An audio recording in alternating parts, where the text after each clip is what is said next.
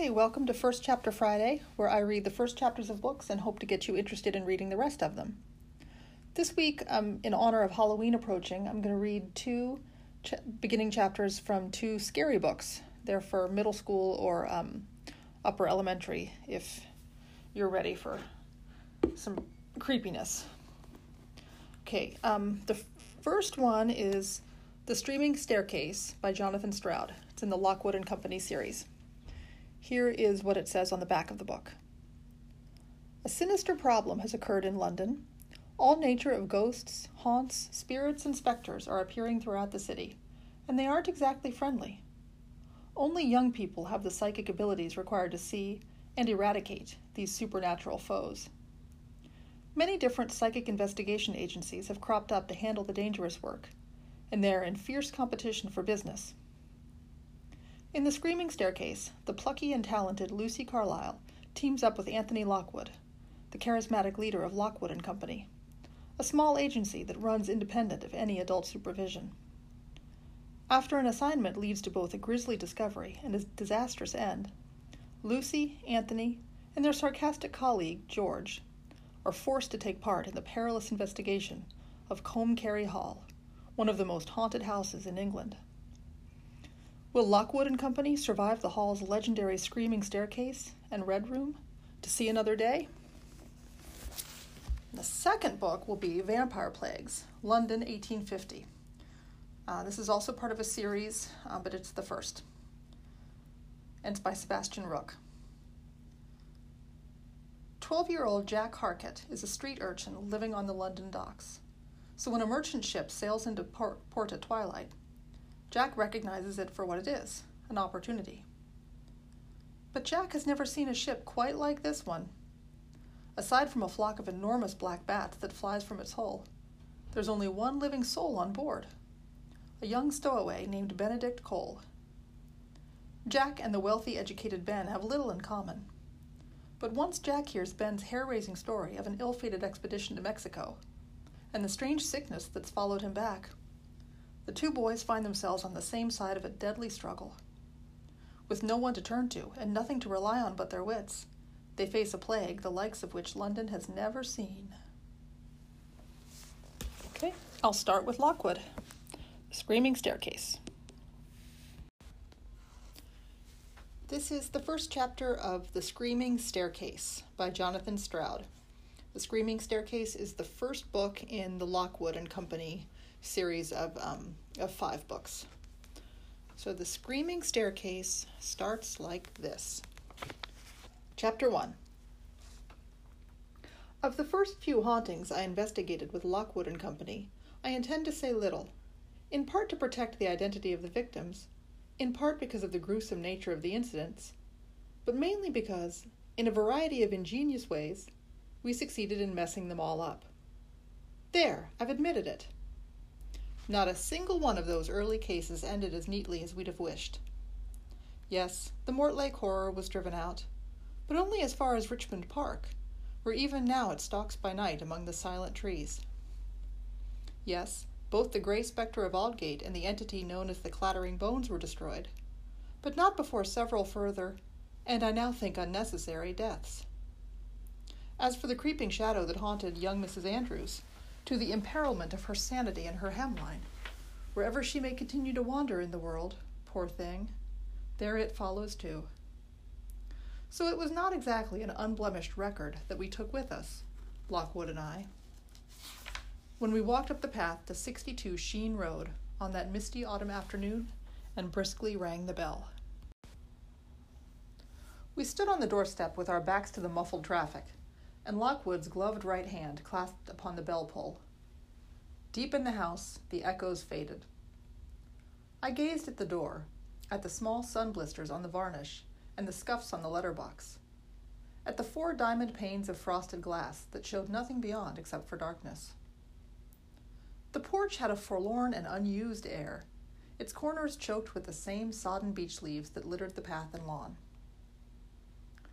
Okay, I said. Remember our new rules.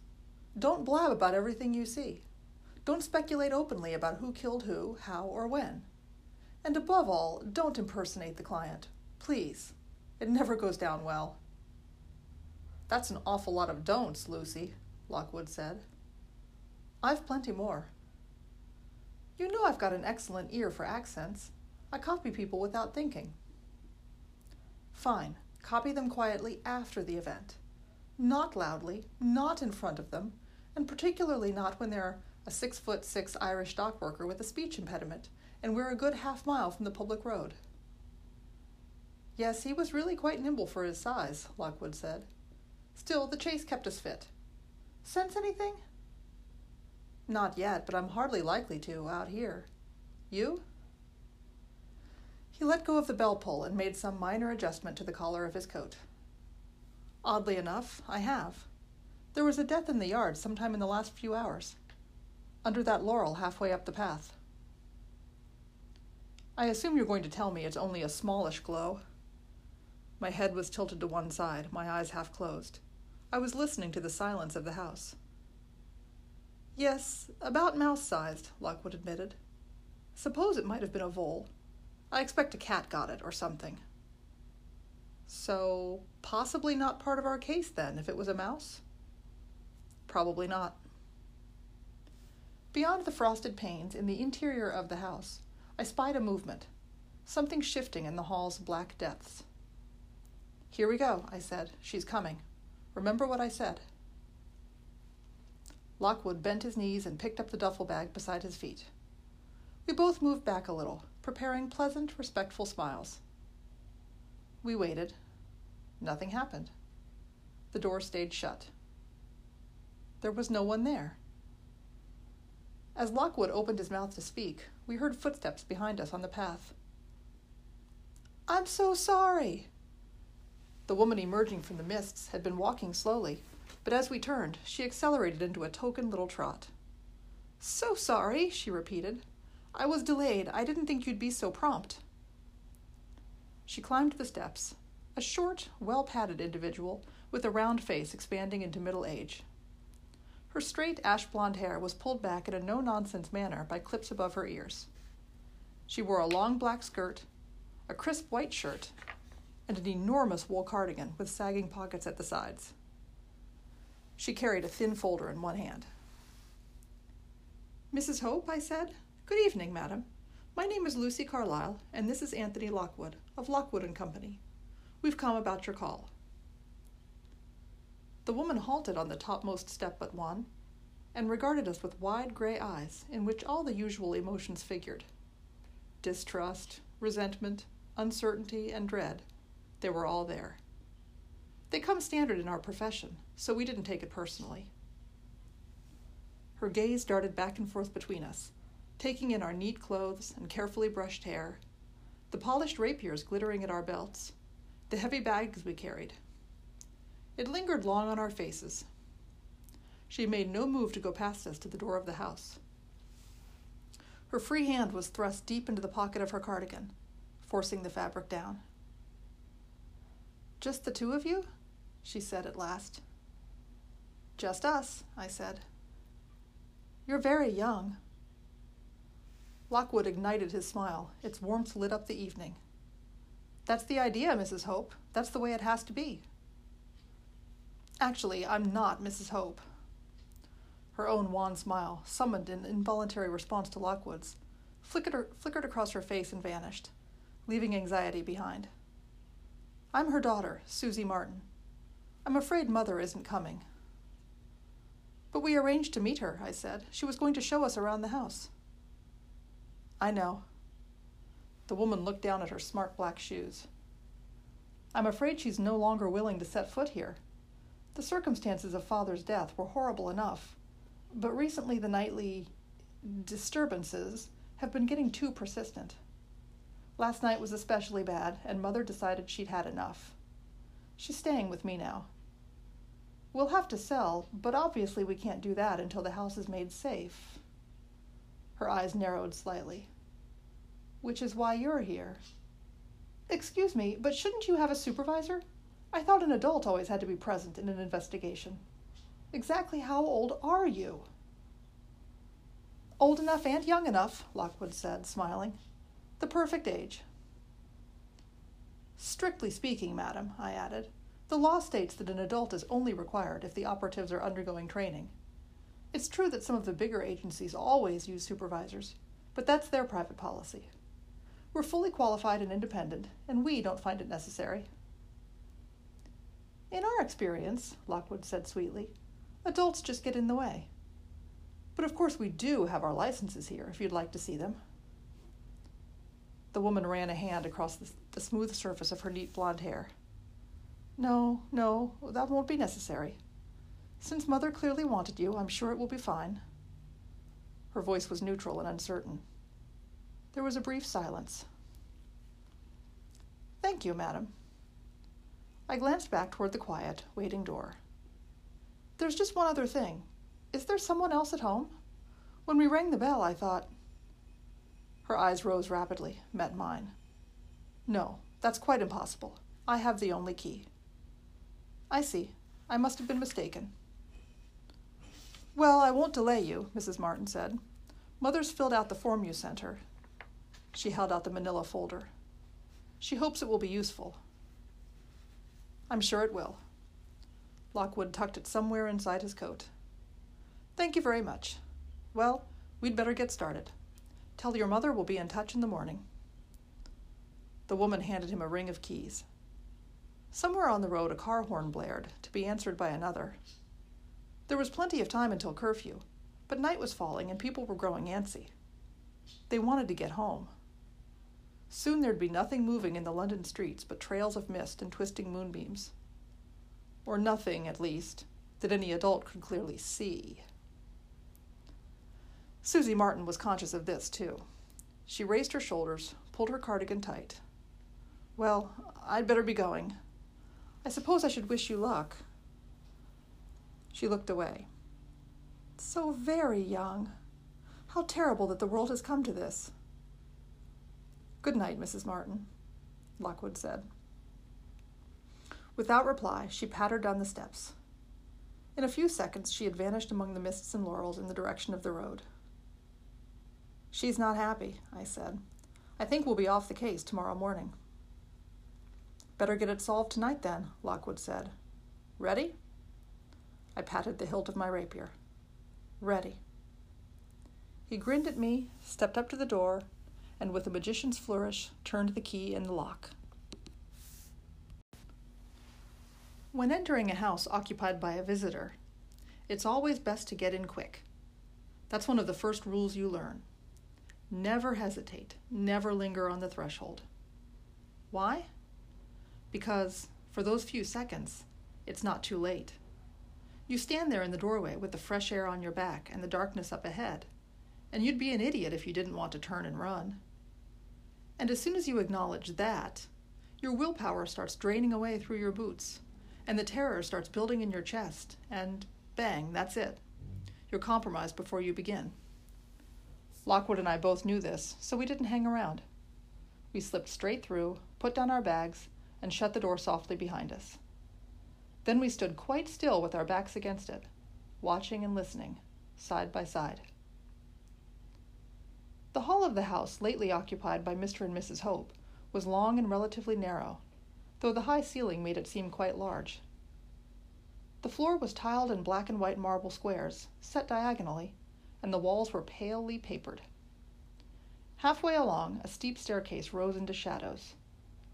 The hall kinked around this to the left and continued into a void of black. Doorways opened on either side, gaping and choked in darkness all of which could have been nicely illuminated if we'd turned on the lights, of course. And there was a switch on the wall right there. But we didn't attempt to use it. You see, a second rule you learn is this electricity interferes. It dulls the senses and makes you weak and stupid. It's much better to watch and listen in the dark. It's good to have that fear. We stood in silence, doing what we do. I listened, Lockwood watched. It was cold in the house. The air had that musty, slightly sour smell you get in every unloved place. I leaned in close to Lockwood. No heating, I whispered. Mm hmm. Something else, too, you think? Mm hmm. As my eyes grew used to the dark, I saw more details.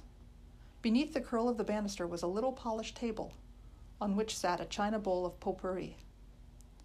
There were pictures on the wall, mostly faded posters of old time musicals, and photographs of rolling hills and gentle seas. All pretty innocuous. In fact, it wasn't at all an ugly hallway.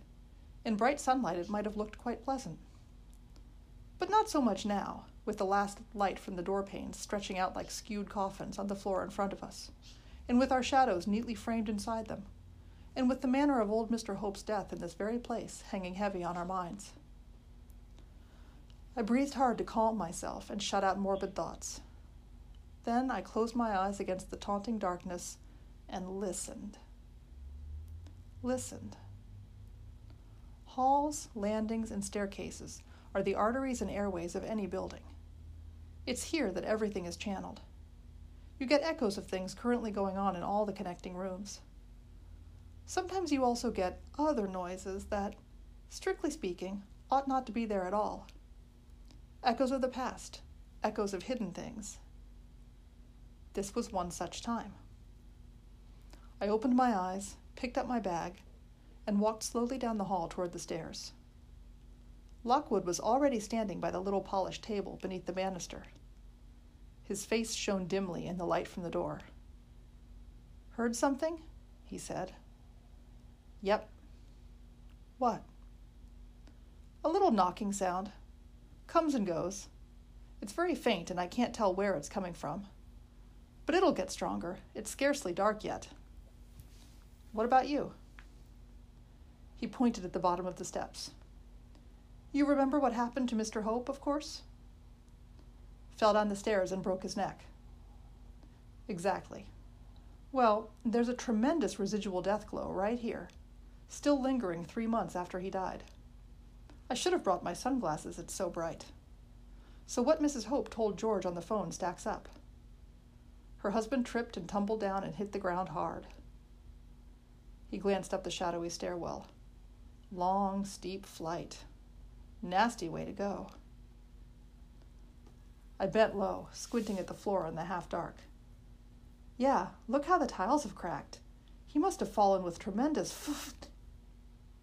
Two sharp crashes sounded on the stairs. Air moved violently against my face. Before I could react, something large, soft, and horribly heavy landed precisely where I stood. The impact of it jarred my teeth. I jumped back, ripping my rapier from my belt. I stood against the wall, weapon raised and shaking, heart clawing at my chest, eyes staring wildly side to side. Nothing. The stairs were empty. No broken body sprawled lifeless on the floor. Lockwood leaned casually against the banister. It was too dark to be certain, but I swear he'd raised an eyebrow. He hadn't heard a thing. You all right, Lucy? I breathed hard. No. I just got the echo of Mr. Hope's last fall. It was very loud and very real. It was like he'd landed right on top of me. Don't laugh, it's not funny. Sorry. Well, something's stirring early tonight. It's going to get interesting later. What time is it? Having a watch with a luminous dial is my third recommended rule. It's best if it can also withstand sudden drops in temperature and strong ectoplasmic shock. Not yet five, I said. Fine. Lockwood's teeth aren't quite as luminous as my watch, but when he grins, it's close. Plenty of time for a cup of tea. Then we find ourselves a ghost. And that's the end of chapter one of the Streaming, Screaming Staircase. If you like that, I have that here at the FMAS library and you can borrow it. Okay, this is Vampire Plagues, London, 1850, by Sebastian Rook. starts with chapter 1. It says it's London, May 1850. London's docks were alive with the bustle of a day's end. Ships crowded together, so many you could barely see the dark water between them, their masts a forest of tall, thin trees. Across the river, the Tower of London shone red in the light of the setting sun. The sailors and dockhands, busy about the boats, were painted red and black with stripes of sunset. Jack Harkett lurked beside a pile of weathered tea crates from a Calcutta merchant ship. He was a thin, wiry boy with dark brown hair and blue eyes. London's docks had been his home for all of his twelve years. He loved the exotic scents of spices from far off places, the familiar smell of ship's tar, and even the sour stench of the rank river mud when the tide was low. But most of all, he loved the opportunities that the docks presented. One such opportunity was heading his way now. A gentleman in a frock coat and top hat was escorting a lady through the hustle and bustle of the dockside. The elegant couple picked their way through the crowd, around the crates, and over the piles of horse dung. They clearly were not used to this place. Perhaps they were meeting someone, or maybe the man had an interest in a cargo somewhere. Jack darted forward. Meeting a ship, sir? he asked with a bright smile. Show you where? The man looked Jack up and down and wrinkled his nose. The woman just glared at him. Neither had any time for shabby dockside urchins. I think not, the man replied stiffly. They walked off, and the man pressed one hand against his hip pocket to check that his wallet was still there. Unfortunately, this simply served to show Jack exactly where the wallet was kept. He shrugged. He had tried the polite way. He always tried it first. But he had an empty stomach to fill. And if politeness didn't work, well, there were other ways. Jack trailed the couple, drawing closer to them bit by bit. They were ten feet away when two youths cut in front of him, blocking the man from view. They were both much larger than Jack, and he knew better, better than to interfere. They knew exactly what he was up to. One of them scowled hard at him to keep him away. The other brushed against the man and apologized. The gentleman nodded and kept walking with his lady. Jack caught a brief glimpse of the man's wallet disappearing into the youth's pocket. His face fell. The youth who had been scowling at him grinned. Here you are, Squirt, he said, tossing Jack a penny. Then he and his partner in crime melted away into the crowd. Jack snatched the penny from the air. It wasn't as much as he had hoped for, but it meant he could put something in his stomach. Everyone looked out for themselves around the docks, but nobody let anyone else starve. And that was pretty much how all of Jack's days went. He spent the penny on a meat pie from a stall at the riverside. The sun was just a sliver on the horizon now. Soon there would be no light to navigate, and those ships that hadn't quite made it to port would be dropping anchor in the river to wait for daylight. But one more was coming in, just catching the tide before it turned. Jack sat on a post as he finished his pie and watched idly. It was a three master, probably from India, America, or even Australia. Jack knew that London in the year 1850 was the heart of a vast empire that stretched around the world. He had lived all his life here, but his imagination loved to roam. One day, he promised himself, he would visit those exotic places. The ship reached the dockside just as the sun finally vanished. Suddenly, a great black cloud seemed to billow up from the deck. But it wasn't smoke or fog. It was something else, something animal. It swooped straight at Jack, and he fell backward off the post with a yell. Black creatures, large as crows, swarmed only feet overhead. They were bats, hundreds of them, the largest he had ever seen. For a moment, the dark, seething mass hovered in the night sky. Then the bats peeled off in every direction, vanishing down the alleys and lanes of the docks. Some of them disappeared, dispersed across the river, flying toward the tower and the mighty dome of St. Paul's. Jack watched them go, then turned wonderingly back to the ship. Surely it had come from some uncharted continent, some far off island jungle. Great explorers must have penetrated to the interior of a hostile land and brought back extraordinary, outlandish creatures. And possibly strange treasures. Jack rubbed his hands together in the chilly night air and made his way to where the ship was docking. Now that the sun was gone, the ship was just a hulking shape in the gloom, barely lit by the shoreside lanterns.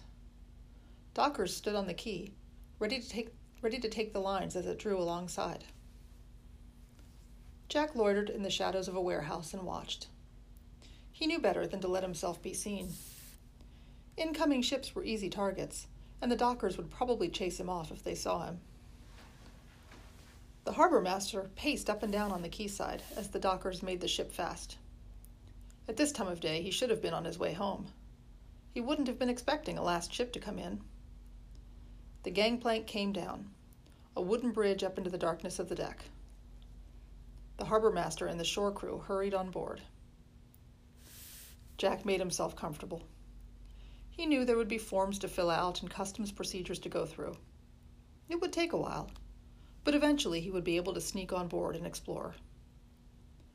But in less than a minute, there were shouts of surprise in the darkness, and the men came hurrying back down the gangplank. They had the purposeful look of people wanting to run, but trying hard not to.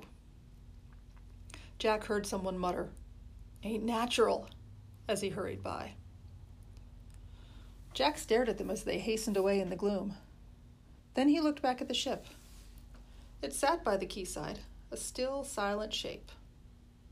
Too still, too silent. There was no sound of sailors calling to one another, no footsteps echoing on the wooden decks, and strangest of all, no hurry to unload the cargo. Jack frowned and took a step forward, then stopped as a figure appeared at the top of the gangplank. But this was no sailor, no dockhand. It was a broad, heavy man, a gentleman, judging by his dress. He wore a long black coat with a fur collar and a polished black stovepipe hat. In one hand, he carried a silver topped cane. He looked as if he had just come from the theater in the West End, not the other side of the world. He paused for a moment to adjust his cravat, then set off down the gangplank, swinging his cane. He walked right past Jack and into the night. The shadows of the dock swallowed him up as if they were welcoming him home. Jack shivered. He didn't know why. This wasn't the first ship to dock at night in London. The man was not the first well dressed gent to come ashore. But something here was wrong. The docks were usually full of life and energy, even after dark, but something about this ship seemed to have sucked the, sucked the energy away. Jack took a deep breath. He had set himself the challenge of going on board the ship, and that was what he would do. If his nerve failed him, he would never survive in London. He slipped from the shadows when another movement at the top of the gangplank sent him scurrying back to his hiding place. A boy stepped out into the light from the shore and edged hesitantly down to the dockside. Jack let out a sigh of relief. The boy could not have been much older than Jack himself. Unlike the man, he really did look as if he had been on a voyage. He was thin, his fair hair was tangled and matted, and his clothes were grimy and rumpled like Jack's own. Jack guessed he was a cabin boy or a sailor's son. Whoever he was, Jack felt much more inclined to talk to him than to the man in black. Jack let him approach, then stepped out from his hiding place. Evening, he said cheerily. To Jack's surprise, the boy stared at him in horror for a second, then fled. Hey, Jack called. He threw up his hands in disgust and turned back to the ship. Then he thought again. Someone or something on that ship had scared off the harbor master and dockers. Whatever it was, it surely couldn't have been that boy. And it might still be on board. Jack had no desire to tangle with someone, or something, that could chase off a gang of dockers. But another boy he could handle. He turned again and began to give chase. The other boy had a strange, shambling run, as if his legs were seizing up through disuse. Jack's longer legs quickly ate up the distance between them. The boy had reached the deep, dark lane between two brick warehouses that rose up on either side. This part of the docks was used only for storage, and there was no one else around. Occasional lanterns dispersed the gloom, and, as the boy approached each light, his shadow would swell and dance like a giant against the sheer brick walls. Then it shrank again as he ran on past. The boy stopped for a moment and bent over with his hands on his knees, drawing deep breaths. He looked up, saw Jack approaching, and pelted away again, this time down a side alley. Jack scowled, then grinned and slowed to a casual walk. He waited at the entrance to the alley with his arms folded. The boy had already discovered it was a dead end. He stood with his back pressed to the wall and stared at Jack. You won't have me, he said. His voice had a faint tremor in it, as if he were putting every ounce of energy into sounding brave. You won't have me. That's as well, 'cause I don't want you, Jack retorted. What was you thinking, taking off like that? I had to get away, the boy mumbled. He was like a trapped animal, glancing up and down and around, desperate to find a way out. Only half his mind was on what he was saying. Had to get away. Been there so long. You're touched in the head, Jack said sadly. This close, he could see he had been wrong about who the boy was. The clothes were ragged, but under the dirt, Jack could see what had once been a smart flannel suit and his voice was cultured. At any other time, Jack would have thought him a snob and had nothing more to do with him. But now his instincts as a dock dweller were taking over. It was the same instinct that had made the older boy throw him a penny earlier on. You looked after other unfortunates like yourself. Maybe I should take you back, he began. No! The boy screamed. His eyes were wide and his mouth gaped. Jack recognized real terror. Bully you, did he? he asked quietly. That fancy gent in the black coat? Bully me? The boy's voice was bitter. No, he never found me. I was too clever. Well, good on you. Jack studied the boy. He couldn't just leave him here. Well, if you're not going back to the ship, Bedford Square. The boy drew himself up. I need to get to Bedford Square urgently. That's where I live. Can you show me the way? That up west, then? Jack asked. Bloomsbury. The boy pronounced it Bloomsbury. I see. Bloomsbury was off his usual patch, but Jack knew how to find it. He scratched his head. If someone in a place like that was interested in this boy, there might even be a reward in it for him. Bloomsbury it is. Come on, we'll go and. The boy's knees began to fold. Jack caught him just in time and gently set him back on his feet. He was light as a feather, and under the remains of the coat, Jack could feel his ribs. You're famished, aren't you? Jack remarked. The boy nodded weakly. I haven't had much to eat. Had to eat what I could. For weeks. Then that's the first thing we'll change. You come with me and tell me all about it. Jack led the boy out of the alley. You got a name? he asked. Benedict Cole. The boy smiled weakly. Ben to my friends. I'm Jack. To everyone as knows me, Jack replied. He was careful to walk slowly. He didn't want Ben to collapse again. I don't like these alleys, Ben commented. His eyes darted up into the dark. Not enough light. Don't you worry about the dark, Jack told him. I've been around long enough to look after us both. You haven't seen what I've seen, Ben said, with such gloomy finality that Jack gave up trying to cheer him. The hubbub of a crowded pub could be heard ahead. As they turned the next corner, the friendly flicker of gaslights beckoned to them. Ben's pace quickened.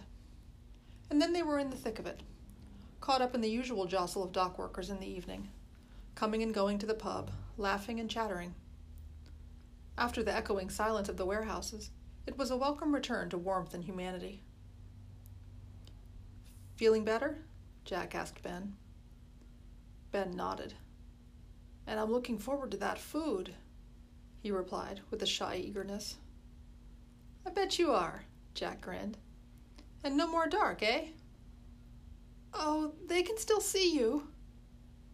Ben, who for just a moment had sounded like a normal boy looking forward to a meal, once again sounded terrified. When it's night, they can always see you. Look! He clutched at Jack's arm and pointed upward. Jack followed his finger. He was looking at the moon and a small black shape that flitted across it. Just a bat, Jack said carelessly. Ben stared up for a few heartbeats more. Then slowly he relaxed. Yes, he said, I imagine so. Not like those ones that came off the boat, Jack added. Huge, great things they were. Ben groaned. Oh no. They're awake? They're in London? Didn't you see him? I was too busy hiding from them. No, I. I didn't see them wake up. Ben looked close to tears. I was hoping I could. before they. Oh, never mind. Hoping you could do what? asked Jack curiously. I was hoping I could warn someone, do something, Ben replied. But it's too late now. So what's wrong with them? Jack queried. They got a disease or something? Ben looked at him oddly. A disease? he repeated. Yes, you could say that. The Admiral Nelson was a cheerful riverside inn.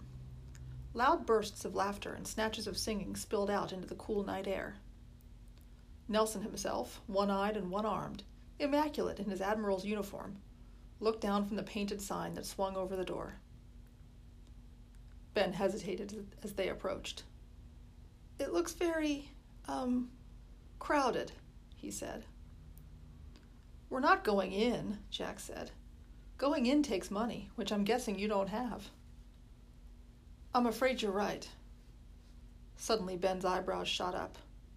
Are you going to steal food? Jack had to laugh. Not if I know what's good for me. Come on. He led Ben around to the back of the inn, secretly pleased about the state of Ben's clothes. Had they been clean and smart, such a well dressed lad would have stood out for a mile. A large round woman had come out of the back door with a tray of scraps, which she flung onto the rubbish heap. Jack nudged Ben. Look small, he said. Big eyes, like this. He widened his eyes, bit his lip, and imagined himself to be even scrawnier than his companion. Then he called, Evening, Molly. The woman jumped. Why, look who it is. Out here on the rat heap, the cheekiest rat of them all. How are you, Jack? Jack put on his best smile. This was all part of the ritual. Molly was one of the many women who had cared for him when he was little. It was the closest he came to any kind of family. I was wondering, he began. Well, do us a favor and wander somewheres else then, Molly retorted.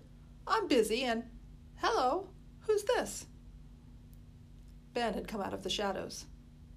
Jack was pleased to see the boy following his advice and looking pitiable, until he realized that that was just how Ben looked naturally absolutely famished.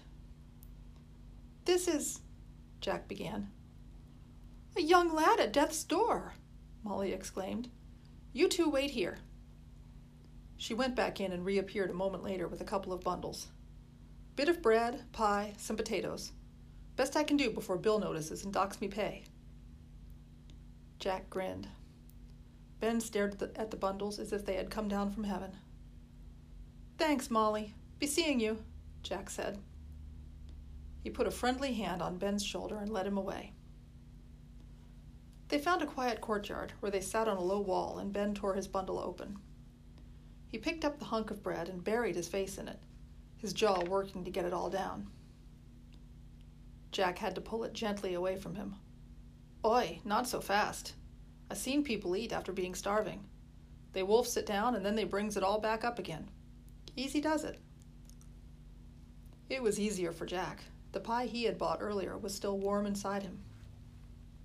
He fed the meal to Ben bit by bit, letting the boy take it in slowly, giving his stomach time to adjust to having food in it once again. At one point, Ben sniffled and Jack realized that the other boy was crying softly.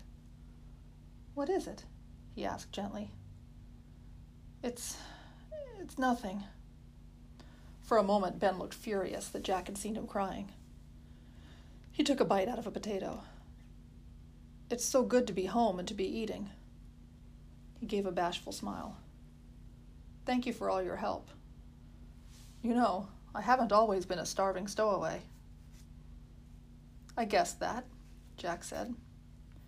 It was the first time Ben had mentioned being a stowaway at all, but Jack had guessed that too. What got you from Bedford Square to here? Ben sighed. Have you heard of Harrison Cole? Jack shook his head.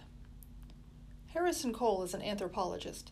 He studies peoples and cultures, especially ancient civilizations. And he's. he was my father, Ben explained. Jack nodded and remained quiet. It was best to let Ben talk. Unfortunately, Ben seemed to have dried up. The boys stared down at the cobblestones for so long that Jack began to feel uncomfortable. He drew breath to say something, but suddenly Ben began to speak again. And his partner, Edwin Sherwood, was an archaeologist. He was always looking for ancient cities. They're famous Cole and Sherwood. They were old friends and they always traveled together. With Sir Donald Finlay. His tone grew dark once more. You've seen Sir Donald. The man in the coat? The same, Ben agreed. Is he another anthropowhatsis? inquired Jack. Anthropologist? No, he's a biologist. He studies animals, Ben explained. The three of them worked together for years, he continued. They've been all over the world, exploring and investigating, finding new things. As soon as Emily and I were old enough, we went with them. Who's Emily? Asked Jack. Ben blinked, as if surprised he had left out that detail. Emily is my sister. She's a year older than me. She'll be here in London now, I expect. She came down with a fever just as we were about to leave on our last journey, and so she had to stay behind. She was frightfully disappointed, but our housekeeper will have looked after her. I promised to keep a journal so that she could read it when we got, back. He patted his pocket and pulled out a battered, cardboard bound notebook. It has a lot more in it than she expected, he said thoughtfully. Jack was reminded of his ambitions for traveling the world. This rich boy and his sister had already done it, and they hadn't even had to ask. Good of your old man to take you, he commented wistfully. Our mother died when we were very little, Ben explained. Father could never bear to leave us behind. Anyway, our latest expedition was to Mexico. We left in January. He lapsed into silence again. Did you find anything? Jack prompted. Oh, yes. Another silence. What was it? Jack asked after a moment. Ben turned his head slowly to look at Jack with tormented eyes. Hell, he whispered. And that was chapter one of Vampire Plagues, London, 1850, by Sebastian Rook. If you'd like to read the rest, you can borrow it from me at the FMES library. Um, just send me an email or place a hold through our library catalog.